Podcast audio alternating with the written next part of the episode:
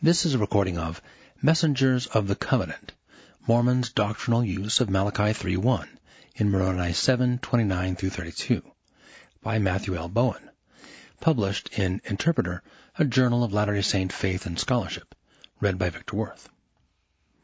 Abstract. Although not evident at first glance, shared terminology and phraseology in Malachi 3.1, 3 Nephi 24.1, and Moroni 7, 29 through 32 suggest textual dependency of the latter on the former.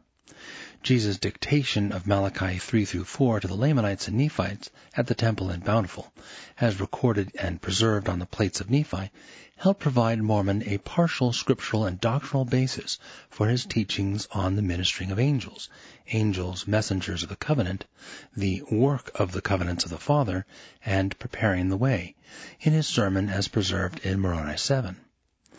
This article explores the implications of Mormon's use of Malachi 3.1.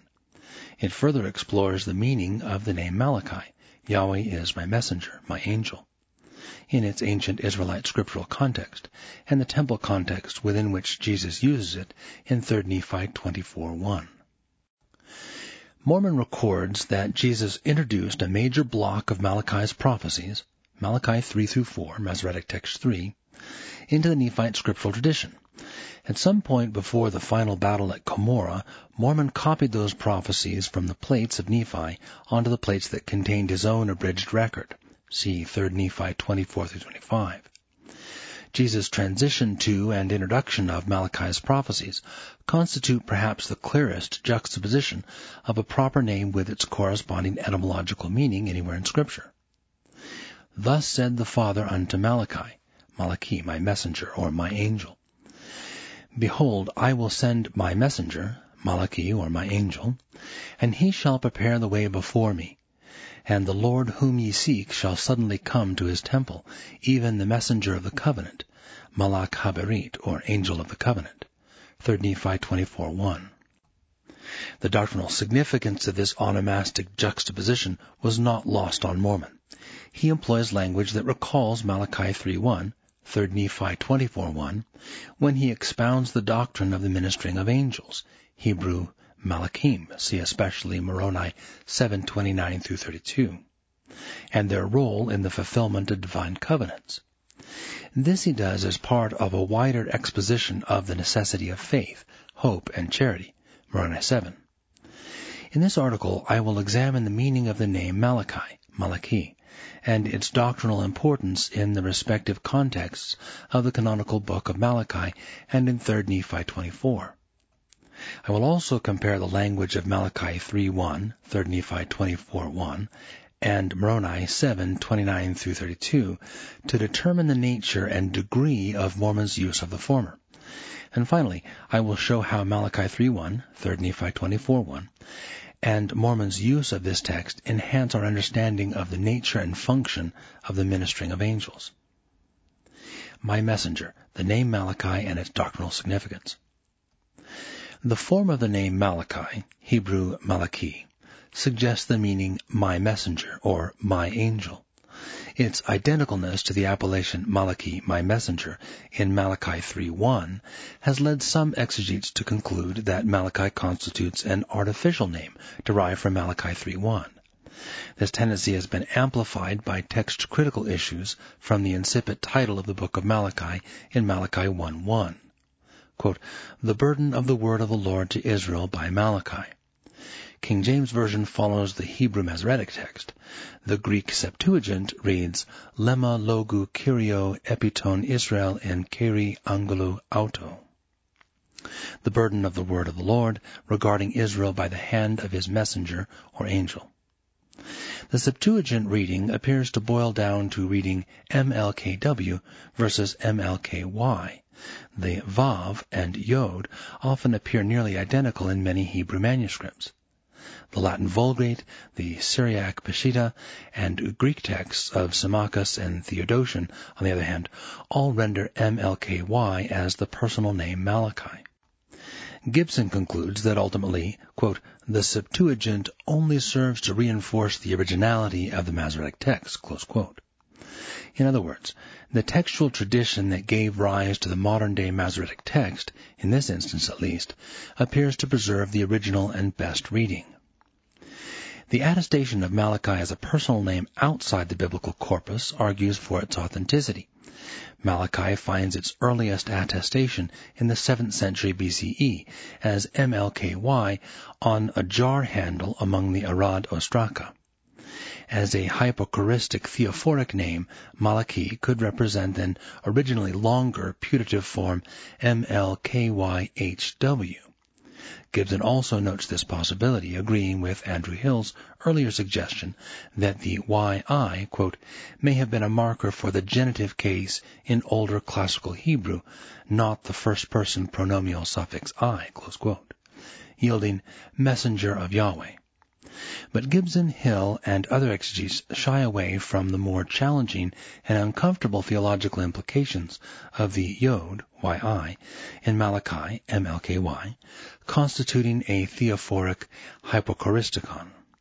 Under this scenario, Malachi would mean divine name is my messenger, i.e. Yahweh is my messenger, Yahweh is my angel, or Yahweh is a messenger unto me. Joel Burnett cites the Phoenician Punic name BLMLK, Baal is my messenger, as the relevant parallel for Malachi, a name that appears in numerous inscriptions. The name BLMLK, Burnett adds, quote, accords with the apparent interchangeability between Yahweh and the messenger of Yahweh. In biblical narratives portraying the announcement of the birth by a divine messenger, e.g. Genesis 16:11, 13, 18:2-3, 10, etc. Burnett further suggests, quote, if this is the relevant association for these names, the reference is not so much to a formal ritual or oracle as it is to the parent's perception of divine visitation, but cf. Judges 13:21-23. Alternatively, the name may express a more general reference to a deity as a messenger to the individual. He concludes that, quote, it is in this sense that the Hebrew name MLKY can be best understood to express the deity's accessibility and direct communication to the individual.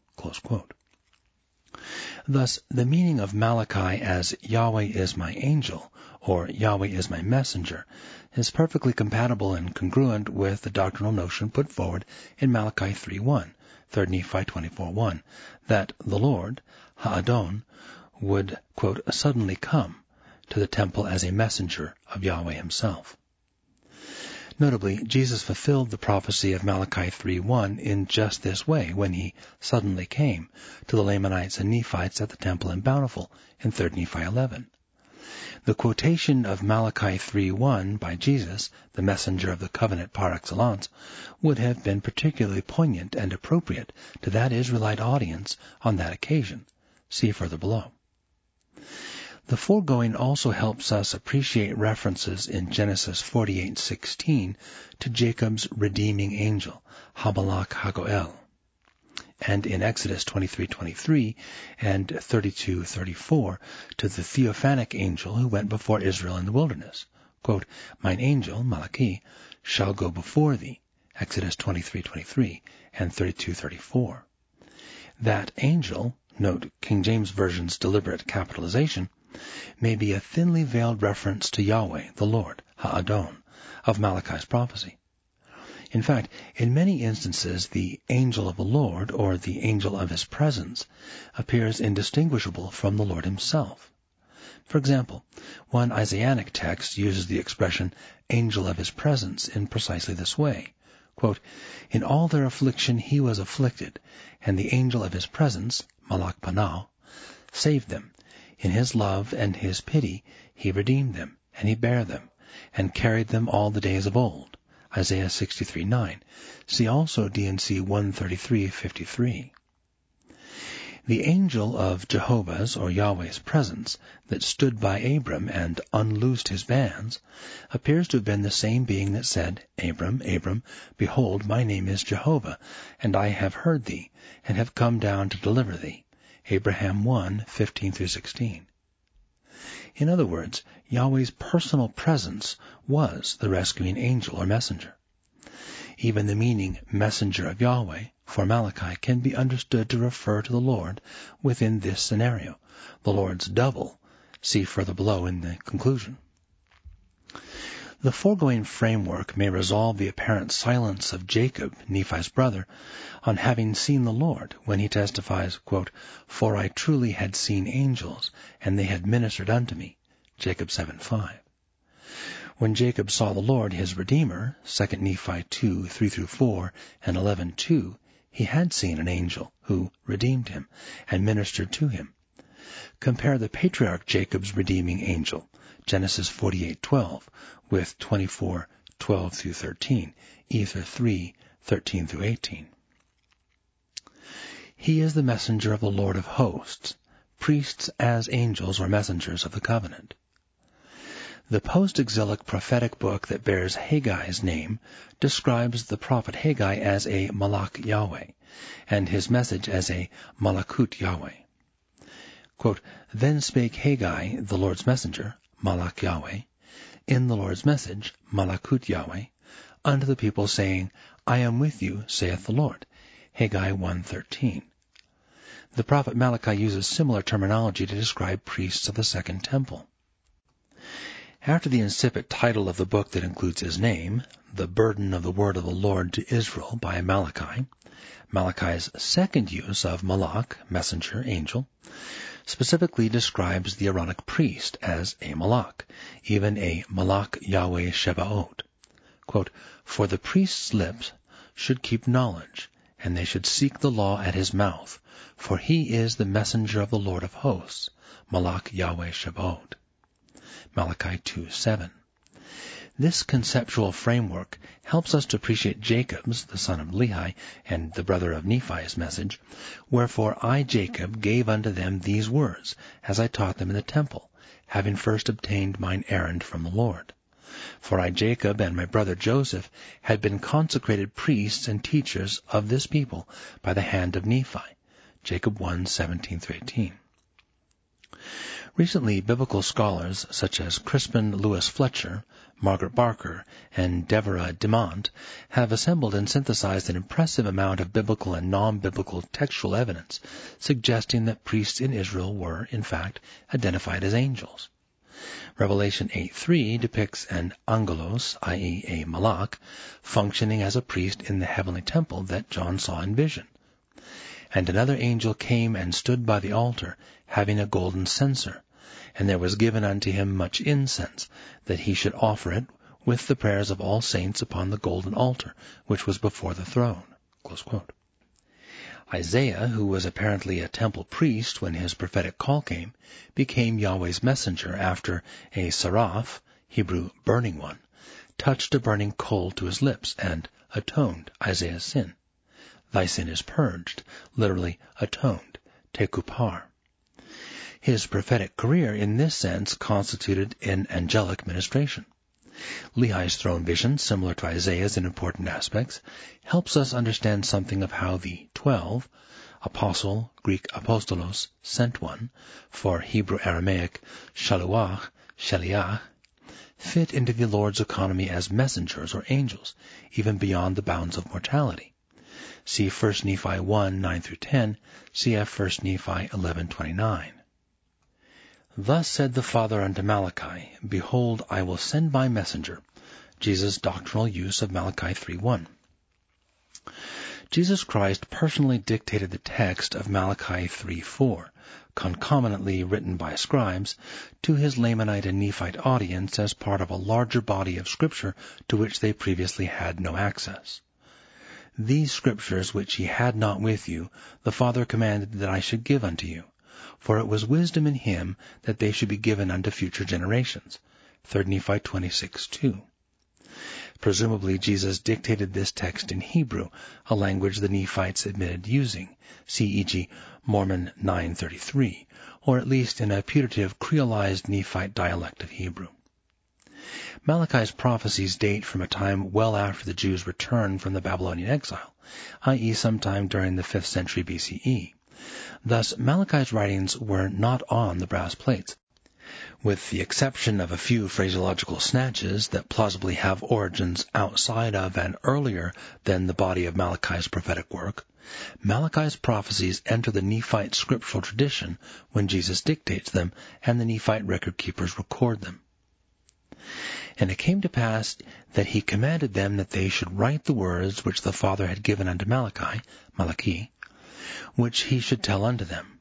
And it came to pass that after they were written he expounded them. And these are the words which he did tell unto them, saying, Thus said the Father unto Malachi, Malachi, Behold, I will send my messenger, Malachi, and he shall prepare the way before me.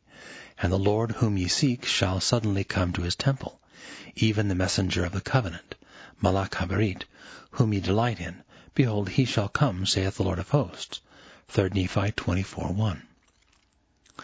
Jesus' dictation of Malachi 3 through 4 begins with his repetition of Malachi, first as a name and then as a referential noun.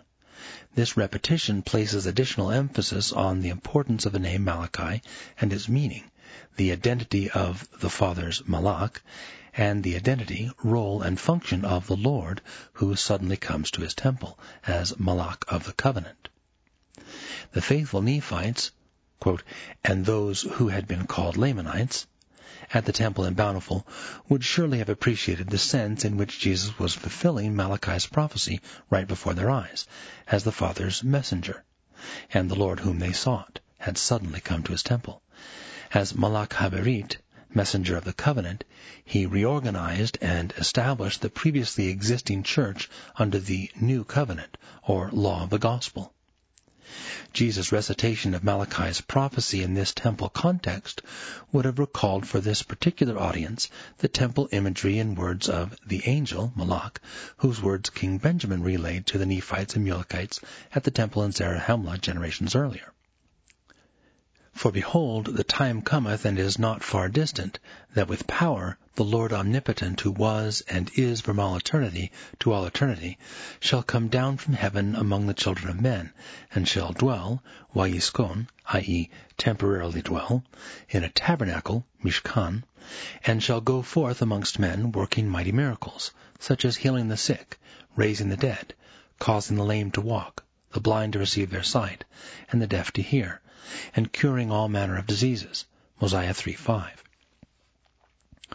Over a drastically condensed period of time, the Lamanites and Nephites at the temple in Bountiful saw what the Word become flesh and dwelling, cf. John 1.14, eskenosen, tenting, among them, looked like, in terms of Jesus' teaching, organizing, commissioning, and working mighty miracles in a physical body, temple or tabernacle.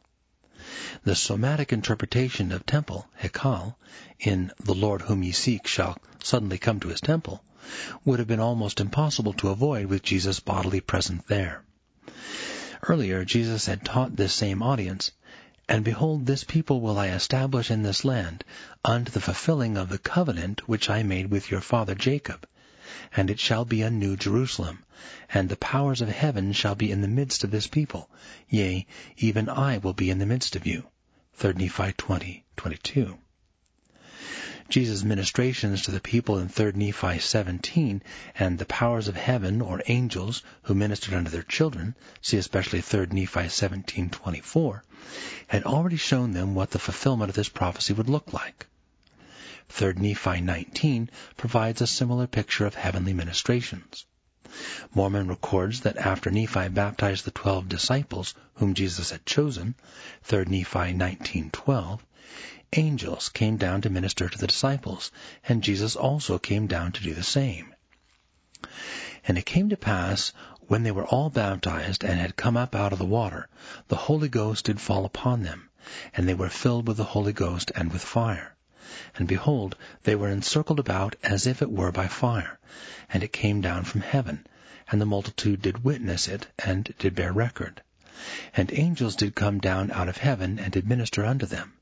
And it came to pass that while the angels were ministering unto the disciples, behold, Jesus came and stood in the midst, and ministered unto them.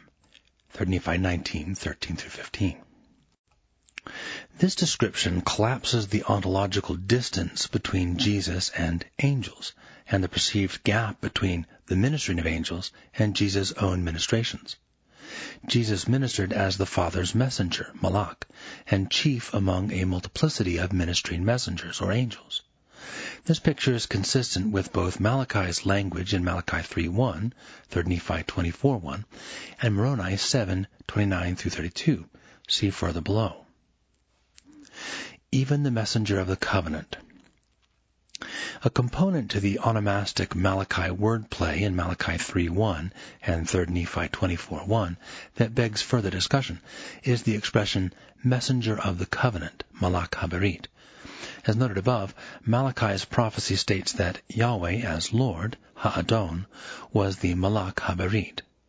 Jesus had reference to this divine role when he said to the Lamanites and Nephi to the temple in Bountiful, And behold, ye are the children of the prophets, and ye are of the house of Israel, and ye are of the covenant, Haberit, which the Father made, Karat, with your fathers, saying unto Abraham, And in thy seed shall all the kindreds of the earth be blessed the Father having raised me up unto you first, and sent me, i.e., as a messenger, to bless you in turning away every one of you from his iniquities, and this because ye are the children of the covenant. Cf. Hebrew Bene Berit or Bene Haberit. 3 Nephi 20, 25 through 26. All that Jesus did at the temple in Bountiful, just as everything he did in life, death, and resurrection, he did in his capacity as messenger of the covenant. This paradigm helps us appreciate the force of statements such as this one that Jesus makes earlier in the same temple setting. Then will I fulfill the covenant which the Father made unto you, or cut with, all the people of the house of Israel.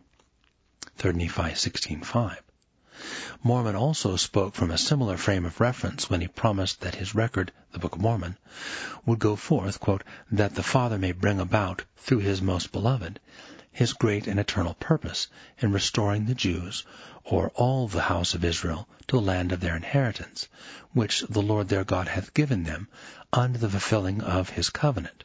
Mormon 5.14. Peter preached a similar statement, perhaps one Jesus made during his 40-day post-resurrection ministry, as recorded by Luke. Ye are the children of the prophets, and of the covenant which God made with our fathers, saying unto Abraham, And in thy seed shall all the kindreds of the earth be blessed. Unto you first God, having raised up his Son Jesus, sent him to bless you, in turning away every one of you from his iniquities. Acts 3:25-26. What is noticeably missing from the New Testament version of this statement is the causal emphasis on which Jesus was acting as messenger of the covenant, the sent one. This because ye are children of the covenant. An excerpt from The Fullness of John's Record, or The Fullness of the Record of John, preserved in D&C 93, describes Jesus' role as messenger of the covenant thusly. In the beginning the Word was, for he was the Word, even the messenger of salvation. D&C 93.8. The covenant of the Father, 3 Nephi 24.1, Moroni 10.33, and its fulfillment in every particular constitutes Jesus' work of salvation, and the errand for which he, as messenger of the covenant, was sent. The office of their ministry is to fulfill and do the work of the covenant of the Father, the ministering of angels. The dictated text of Malachi 3.4 constituted a part, albeit a minute part, of the records that Mormon had in his possession, CEG Mormon 6.6. Mormon copied this text into his own record, see 3 Nephi 24.25. The importance that Mormon placed on these finds further expression in Moroni 7, a sermon that Mormon's son Moroni included as part of his grand final conclusion to the Book of Mormon, Moroni 7 through 10. In that sermon, originally given to a group of faithful Nephites in a synagogue sometime during the waning days of Nephite civilization, Nephi briefly adumbrates the doctrine of the ministering of angels and cites the ministering of angels as an example of the consistency of God's character and dealings with the human family. In Moroni 7, 29 through 32, Mormon explains the role and function of angels or messengers, malachim, in the divine performance of covenant promises. A comparison of 3 Nephi 24.1, Malachi 3.1, and Moroni 7.29 through 32 reveals striking terminological parallels between the two texts. On the strength of these terminological parallels, the textual dependence of Moroni 7:29 through 32 on Malachi 3:1, 3 Nephi 24:1 appears more than likely. Nevertheless, our consideration of these four terms and collocations and the conceptual frameworks within which Malachi and Mormon use them helps us better understand the immense significance and relevance of Mormon's use of Malachi 3.1, 3 Nephi 24.1 in his sermon. Messengers, angels, and the work. The range of meaning of Malak and Melakah, key number one. One key to understanding Mormon's use of Malachi 3.1, 3 Nephi 24.1, is recognizing the range of meaning in the Hebrew word malak and its cognates. In its broadest sense, malak denotes messenger, but also came to connote heavenly messenger. Cf. Ugaritic MLAK SMM, heavenly messengers, or messengers of heaven or angel as an ontological reference designating a class belonging to the divine realm, though it should be noted that Greek angelos, whence English angel derives, also originally denoted simply a messenger. Considering the literary and scriptural tradition within which Mormon worked, the word that he most likely used, that is here rendered angels, in translation was the plural Hebrew malachim. Mormon's sermon also appears to employ a polyptoton involving angels, malachim, and work, meleket, melakah. The office of the ministry of malachim, he says, is to fulfill and do the work, Hebrew meleket, of the covenants of the Father. As a play on malachim and melakah or meleket, this statement qualifies as something of a miniature etiology. In other words, Mormon intimates the appropriateness of the word malak for that distinctive class of beings assigned to fulfill and do the work, meleket, of the covenants of the Father. Moroni 7:29 32. And because he hath done this, my beloved brethren, have miracles ceased? Behold, I say unto you, Nay, neither have angels, Hebrew malachim, ceased to minister unto the children of men. For behold, they are subject unto him, to minister according to the word of his command, showing themselves unto them of strong faith and a firm mind in every form of godliness. And the office of their ministry is to call men unto repentance, and to fulfill and to do the work of the covenants of the Father, which he hath made, Karat, unto the children of men, to prepare the way among the children of men, by declaring the word of Christ unto the chosen vessels of the Lord, that they may bear testimony of him. And by so doing the Lord God prepareth the way, that the residue of men may have faith in Christ, that the Holy Ghost may have a place in their hearts, according to the power thereof, and after this manner bringeth to pass the Father the covenants, Beritot, which he hath made, Karat, unto the children of men. 3 Nephi 24.1, quoting Malachi 3.1. And it came to pass that he commanded them that they should write the words which the Father had given unto Malachi, which he should tell unto them. And it came to pass that after they were written he expounded them. And these are the words which he did tell unto them, saying, Thus said the Father unto Malachi, Malachi, Behold, I will send my messenger, Malachi, and he shall prepare the way before me, and the Lord whom ye seek shall suddenly come to his temple, even the messenger of the covenant, Malak Habarit, whom ye delight in. Behold, he shall come, saith the Lord of hosts. The most significant terminological connections between Mormon 7:29 through 32 and 3 Nephi 24:1, Malachi 3:1, can be distilled to these. English transliteration or translated term or phrase, Malachi, my messenger, messenger of the covenant, angels, work. Verses 3 Nephi 24:1, Moroni 7:29, Moroni 7:31. Hebrew equivalent: Malachi, Malachi, Malakhabarit, Malachim, Melakah, Meleket. English term: the Father, cf. the Fathers. Verse: 3 Nephi 24.1, Moroni 7.31, Moroni 7.32, 3 Nephi 25.5, Hebrew equivalent, Ab. English term, covenant, covenants. Verse, 3 Nephi 24.1, Moroni 7.31 through 32, Hebrew equivalent, Berit, Beritot. English term, prepare the way, prepareth the way.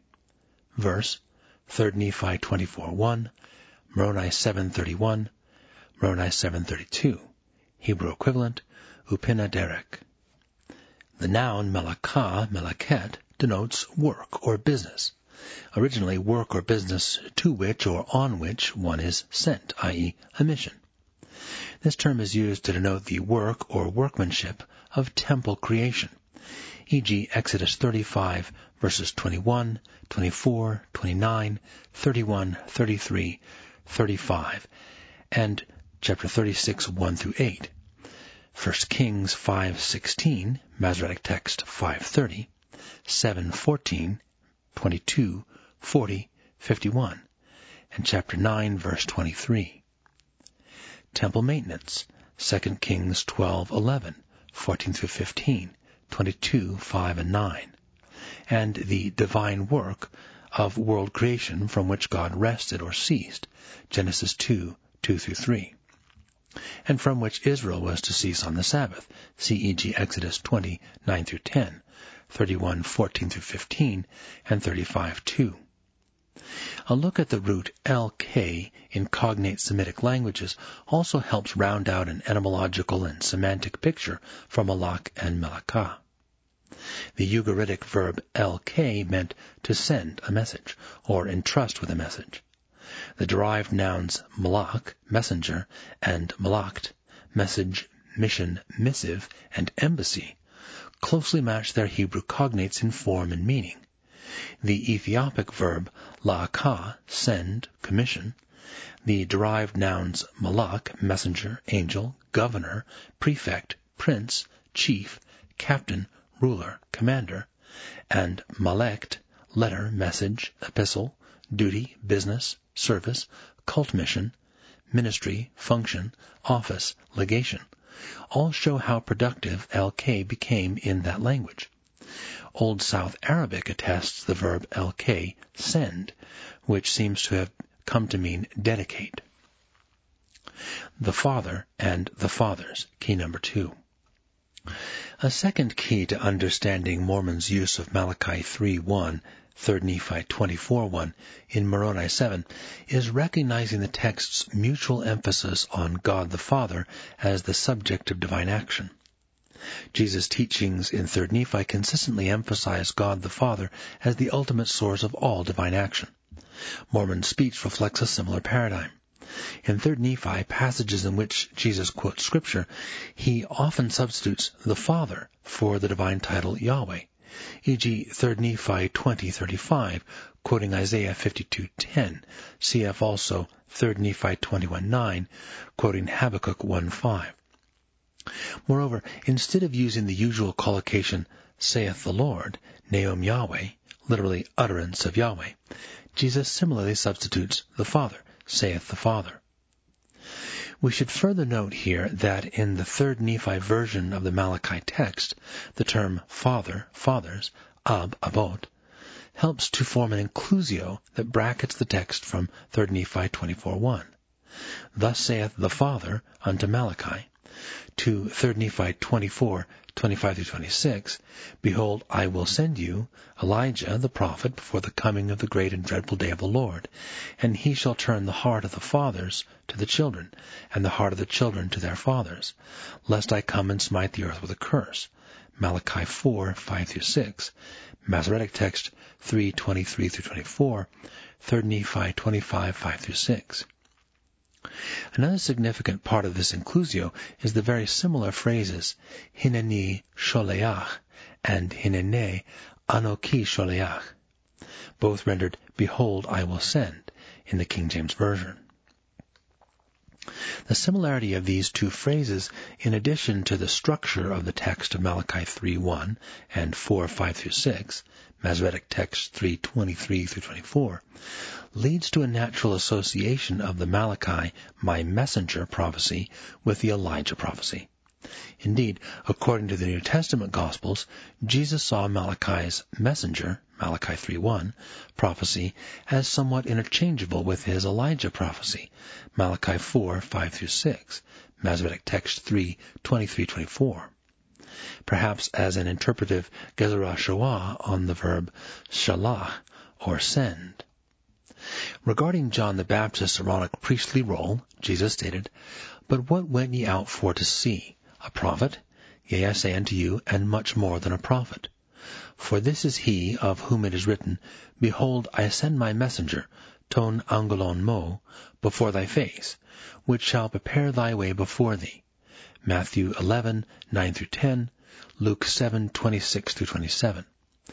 To this he then adds, And if ye will receive it, this is Elias, Elijah, which is for to come. Matthew 11:14. See also JST Matthew 17:11, Luke 1:17.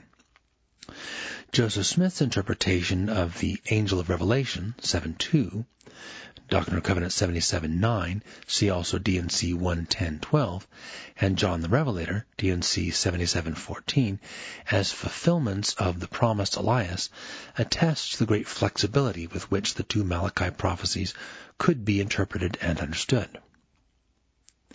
Noting that the name Elijah means Jehovah is my God, and its appropriateness for Malachi's prophecy regarding the fathers and the children, Russell M. Nelson sees a father-son symbol in the name Elijah, Eliyahu.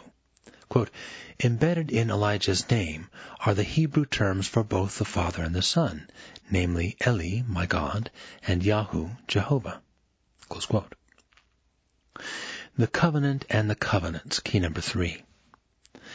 A third key closely correlates with the second. The covenant in the collocation messenger of the covenant mentioned by Malachi, Malachi 3, 1, 3 Nephi 24, 1, is the covenant of the Father, of which Jesus speaks in 3 Nephi 21, 4, and which Moroni mentions as he concludes the Book of Mormon record in Moroni 10, 33.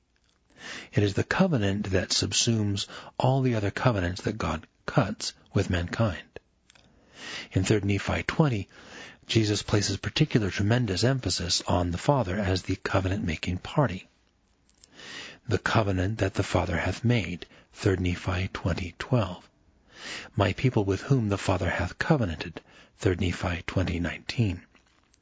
Ye are of the covenant which the Father hath made with your fathers, 3 Nephi 20:25 the Father having raised me up unto you first, and sent me to bless you in turning away every one of you from his iniquities, and this because ye are the children of the covenant, then fulfilleth the Father the covenant which he made with Abraham. 3 Nephi 20, 26-27. Then shall this covenant which the Father hath covenanted with his people be fulfilled. 3 Nephi 20, 46. Prepare the way, key number four.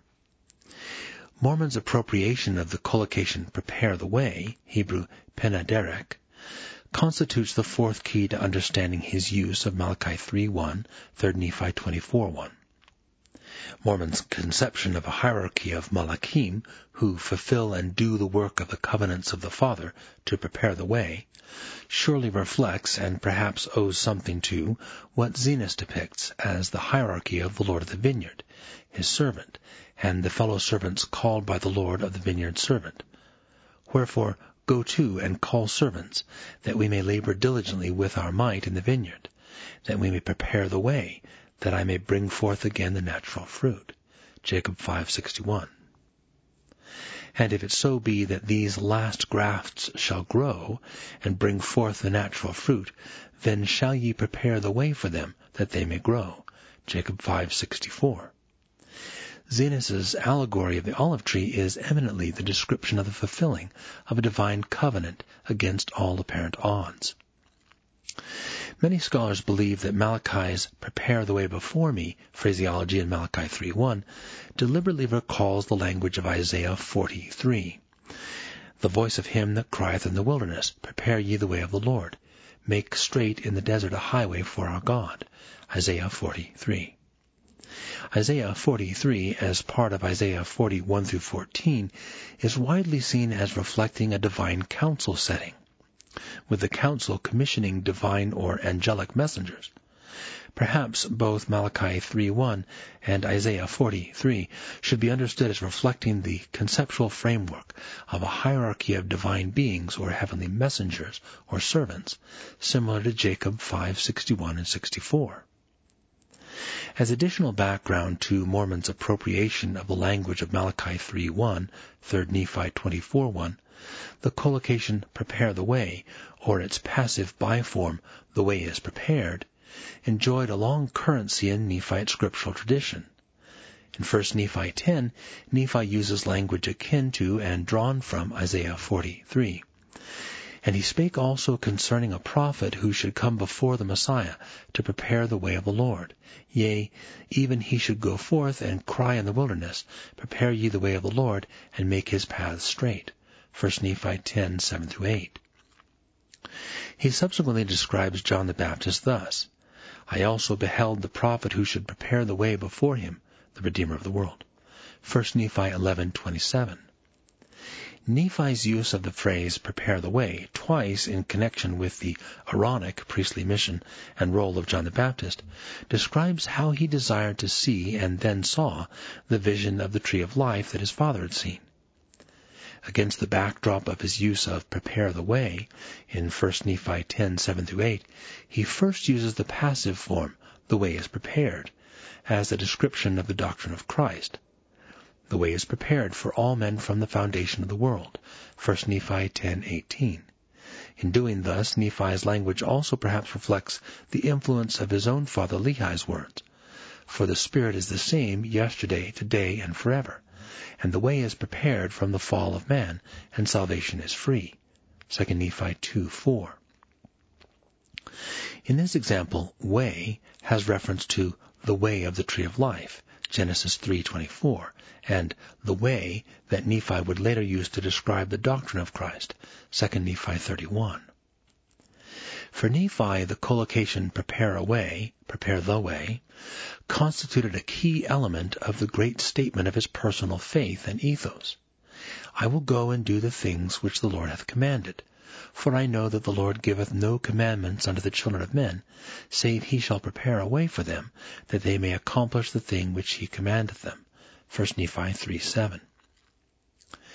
Nephi recorded this statement after decades of reflection on the events that defined his life, obtaining the brass plates, the Arabian wilderness experience, their transoceanic exodus, etc., events in which an intermediary truly helped prepare the way. See e.g.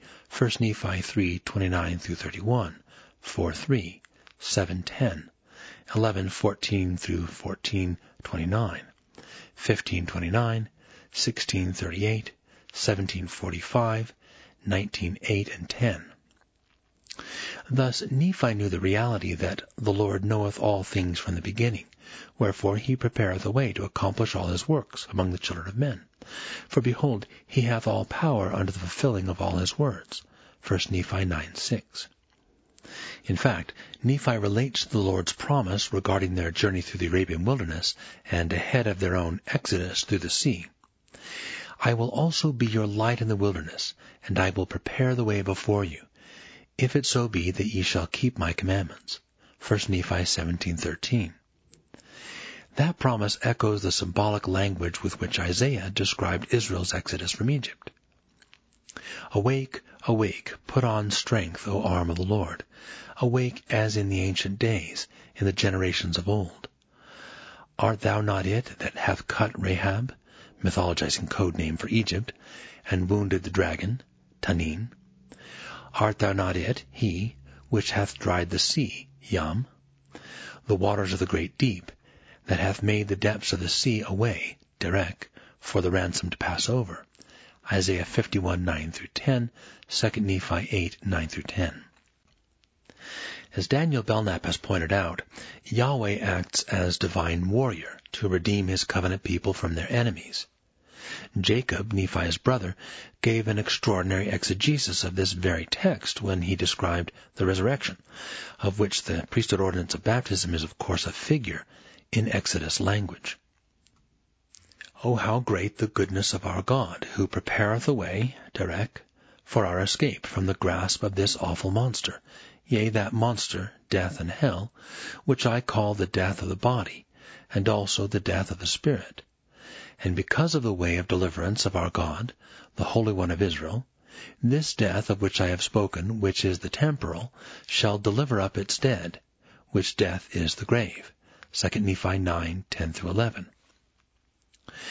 Belknap additionally noted the correspondence between the Levantine deity Mot, death, and what Jacob refers to as death, and between Sheol, the world of spirits, and hell. Jacob refers to them collectively as this awful monster and that monster. In his exegesis of Isaiah 51, 9 through 10, Jacob appears to connect the sea, or Yam, with death and hell. However, Jacob may also have a connection in mind between Rahab, surger, which plays upon the restlessness and crashing of the sea, a code name for Egypt elsewhere in the Hebrew Bible, and the Black Land, Egyptian KMT, of Israel's bondage and captivity, with Sheol, the dark and benighted dominion, and the land of the captivity of spirits. Appropriately then, the dragon, or Tanin, Septuagint Greek drakon, would correspond with the devil. Isaiah 51, 9 through 10. The sea, Yam, or Yam with capital Y. Correspondence in 2 Nephi 9, Jacob's exegesis, to death, Mot, or Mawet. In Isaiah, Rahab, or Egypt, corresponding in Jacob to hell, Sheol. In Isaiah, Tanin, the dragon, cf. Leviathan, that piercing serpent, and that crooked serpent, corresponding in Jacob to the devil, cf. that old serpent, the devil. Jacob very appropriately describes the devil in similar terms to death and hell, Mot and Sheol. That awful monster, the devil. 2 Nephi 9:19. In this sermon, Jacob offers the best description anywhere in Scripture of what the human situation would be if Jesus Christ had not performed the atonement, or had not acted as divine warrior on our behalf. We would become malachim, but not angels of the Lord in His economy, and not doing His melekah. Oh, the wisdom of God, His mercy and grace! For behold, if the flesh should rise no more, our spirits must become subject to that angel who fell from before the presence of the eternal God, and became the devil to rise no more. And our spirits must have become like unto him, and we become devils, angels to a devil, to be shut out from the presence of our God, and to remain with the father of lies, in misery like unto himself, yea, to that being who beguiled our first parents, who transformeth himself nigh unto an angel of light, and stirreth up the children of men unto secret combinations of murder, and all manner of secret works of darkness. 2 Nephi 9, 8-9. Regarding this passage, Daniel Belknap observes that, In such a state, there was no way in which any of the covenantal promises could have been kept. Israel, indeed all mankind, would have been cut off, cast out, and helpless in the face of such. Death is a monster that must be defeated by God for salvation and deliverance to even be possible. All other creative, martial endeavors are but types of this battle. Thus, Jesus Christ's atonement makes the promises and the covenants of the Father sure promises and covenants, upon which men and women can lay hold to the degree that they are true and faithful. Perhaps that is why Alma the Younger, Samuel the Lamanite, and Moroni all use the collocation prepare the way as metonymic for living the doctrine of Christ. Notably, the ministrations of the Aaronic priesthood, including baptism and the administration of the sacrament of the Lord's Supper, which Jesus institutes at the temple in Bountiful in 3 Nephi 18, enable one to always have his spirit to be with him or her, and the ministering of angels, which is one of the manifestations of that spirit. In this way, we, like Malachim, or as Malachim, are enabled or empowered to prepare the way and to fulfill and do the work of the covenants of the Father. Moroni 7:31. As Nephi declared, Then can ye speak with the tongue of angels, and shout praises unto the Holy One of Israel. 2 Nephi 31:13. In light of all the foregoing, we can appreciate the significance of Nephi's use of Deuteronomy 18:15 as a prophecy of Jesus' post-resurrection appearance among the Nephites and Lamanites at the temple in Bountiful.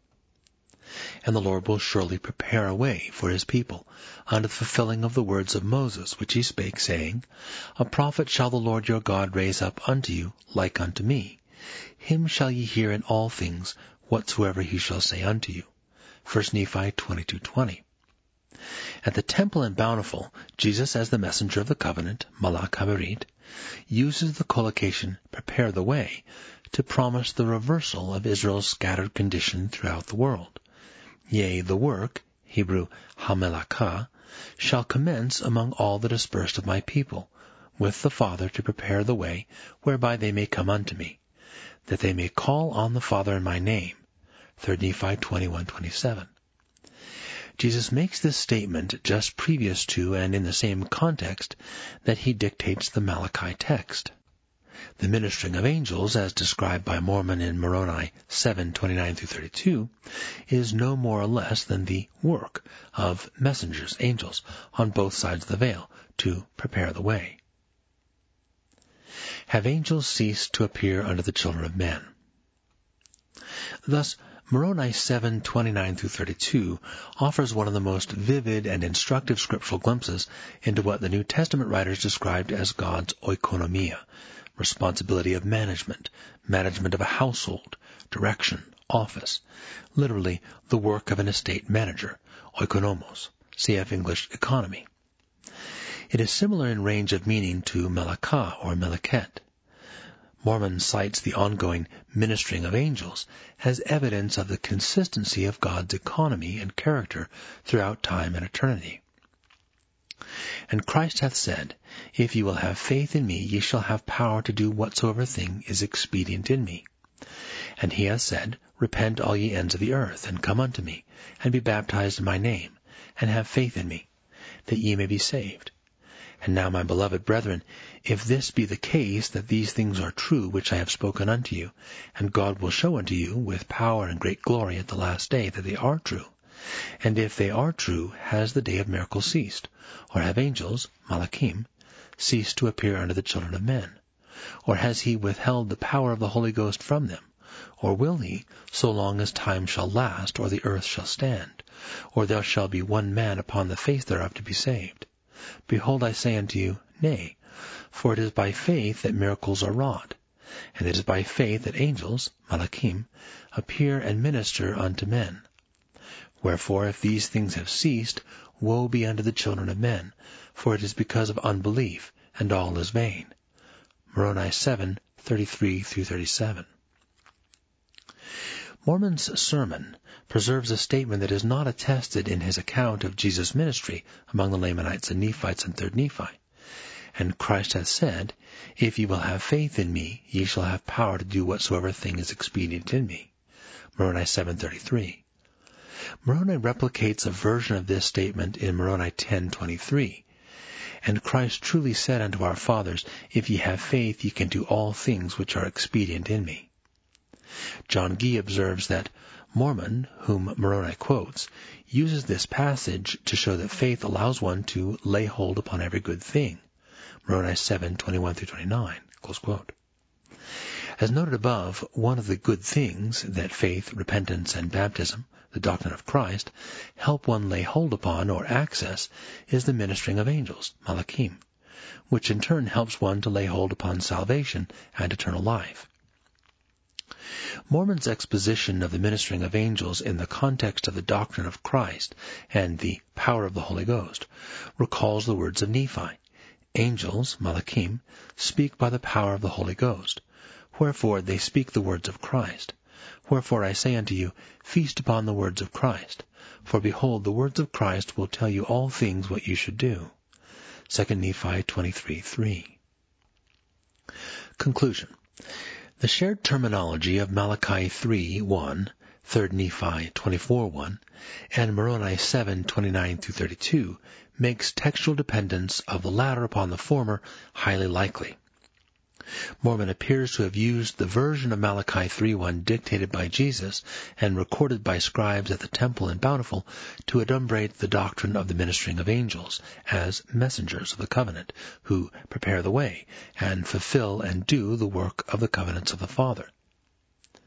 Just as the name Elias, partly on the basis of Malachi 3.1, with which the Elijah prophecy in Malachi 4.5-6, Masoretic text 3.23-24, is strongly linked, became a title used of John the Baptist and other angelic priestly ministrants, the term Malachi, my messenger, grew beyond being a personal name to refer to a number of heavenly messengers, including the Lord himself. This is particularly appropriate if the name Malachi originally meant Yahweh is my messenger. However, it is also appropriate even if Malachi meant messenger or angel of Yahweh, especially if angel, malak, angelos, in this context can be understood, like Greek parakletos, as doppelganger or alter ego, i.e. spiritual double, as it clearly is in Matthew 18.10 and Acts 12.14-15. Moroni, who took pains to preserve the sermon in which Mormon, his father, explained the doctrine of the ministering of angels, Moroni 7, becomes just such a messenger. See Joseph Smith History 133, 44, 46 through 47, 49 through 50, 52 through 54, 59 through 61. In revealing the location of the gold plates and preparing Joseph Smith to carry out the translation, Moroni acted as the messenger of the covenant, i.e. the new covenant, even the Book of Mormon, D&C 8457. Moroni was one of numerous messengers or angels to minister to Joseph, messengers that included the Lord himself. We should count it no mean detail that the first intimation of the building of a temple in the revelations that became the Doctrine and Covenants came in a revelation through the prophet Joseph Smith to Edward Partridge on December 9, 1830, in which the Lord quoted Malachi 3.1. I am Jesus Christ, the Son of God. Wherefore gird up your loins, and I will suddenly come to my temple. Even so, Amen. D&C 36.8. The Lord here in effect identified himself as the messenger of the covenant, or Malach HaBerit. It took the Latter-day Saints about five more years to get a temple built, but once they built it, the Lord suddenly came to his temple. See D&C 110, 2 through 10, along with other messengers, D&C 110, 11 through 16, in fulfillment of Malachi 3, 1 and 4, 5 through 6. See further D&C 110, 14 through 15. In light of all the foregoing, we can better appreciate the Lord's promise regarding divine messengers that include angels, deceased loved ones not least, apostles, prophets, and even himself. And whoso receiveth you, there I will be also, for I will go before your face. I will be on your right hand and on your left, and my spirit shall be in your hearts, and mine angels round about you to bear you up. D&C 8488. These are the messengers of the covenant of which Malachi and Mormon spoke. The author would like to thank Robert F. Smith for suggestions that improved this paper. He would also like to thank Suzanne Bowen, Daniel C. Peterson, Allen Wyatt, and Victor Worth. Matthew L. Bowen was raised in Orem, Utah, and graduated from Brigham Young University. He holds a Ph.D. in Biblical Studies from the Catholic University of America in Washington, D.C and is currently an assistant professor in religious education at Brigham Young University, Hawaii. He is also the author of Name as Key Word, collected essays on onomastic wordplay and the temple in Mormon scripture. Salt Lake City, Interpreter Foundation, and Eborn Books, 2018. He and his wife, the former Suzanne Blattberg, are the parents of three children, Zachariah, Nathan, and Adele. This has been a recording of Messengers of the Covenant, Mormon's doctrinal use of Malachi 3.1 in Moroni 7:29 through 32 by Matthew L. Bowen, published in Interpreter, a journal of Latter-day Saint faith and scholarship, volume 31, 2019, read by Victor Worth. This audio recording is copyrighted under a Creative Commons license and may be freely distributed. If it remains unchanged, the journal and its website are credited and is for non-commercial use. A printed version of this and many other articles on Mormon scripture can be found at mormoninterpreter.com. More information about the Interpreter Foundation, along with a wide array of additional resources, can be found at interpreterfoundation.org.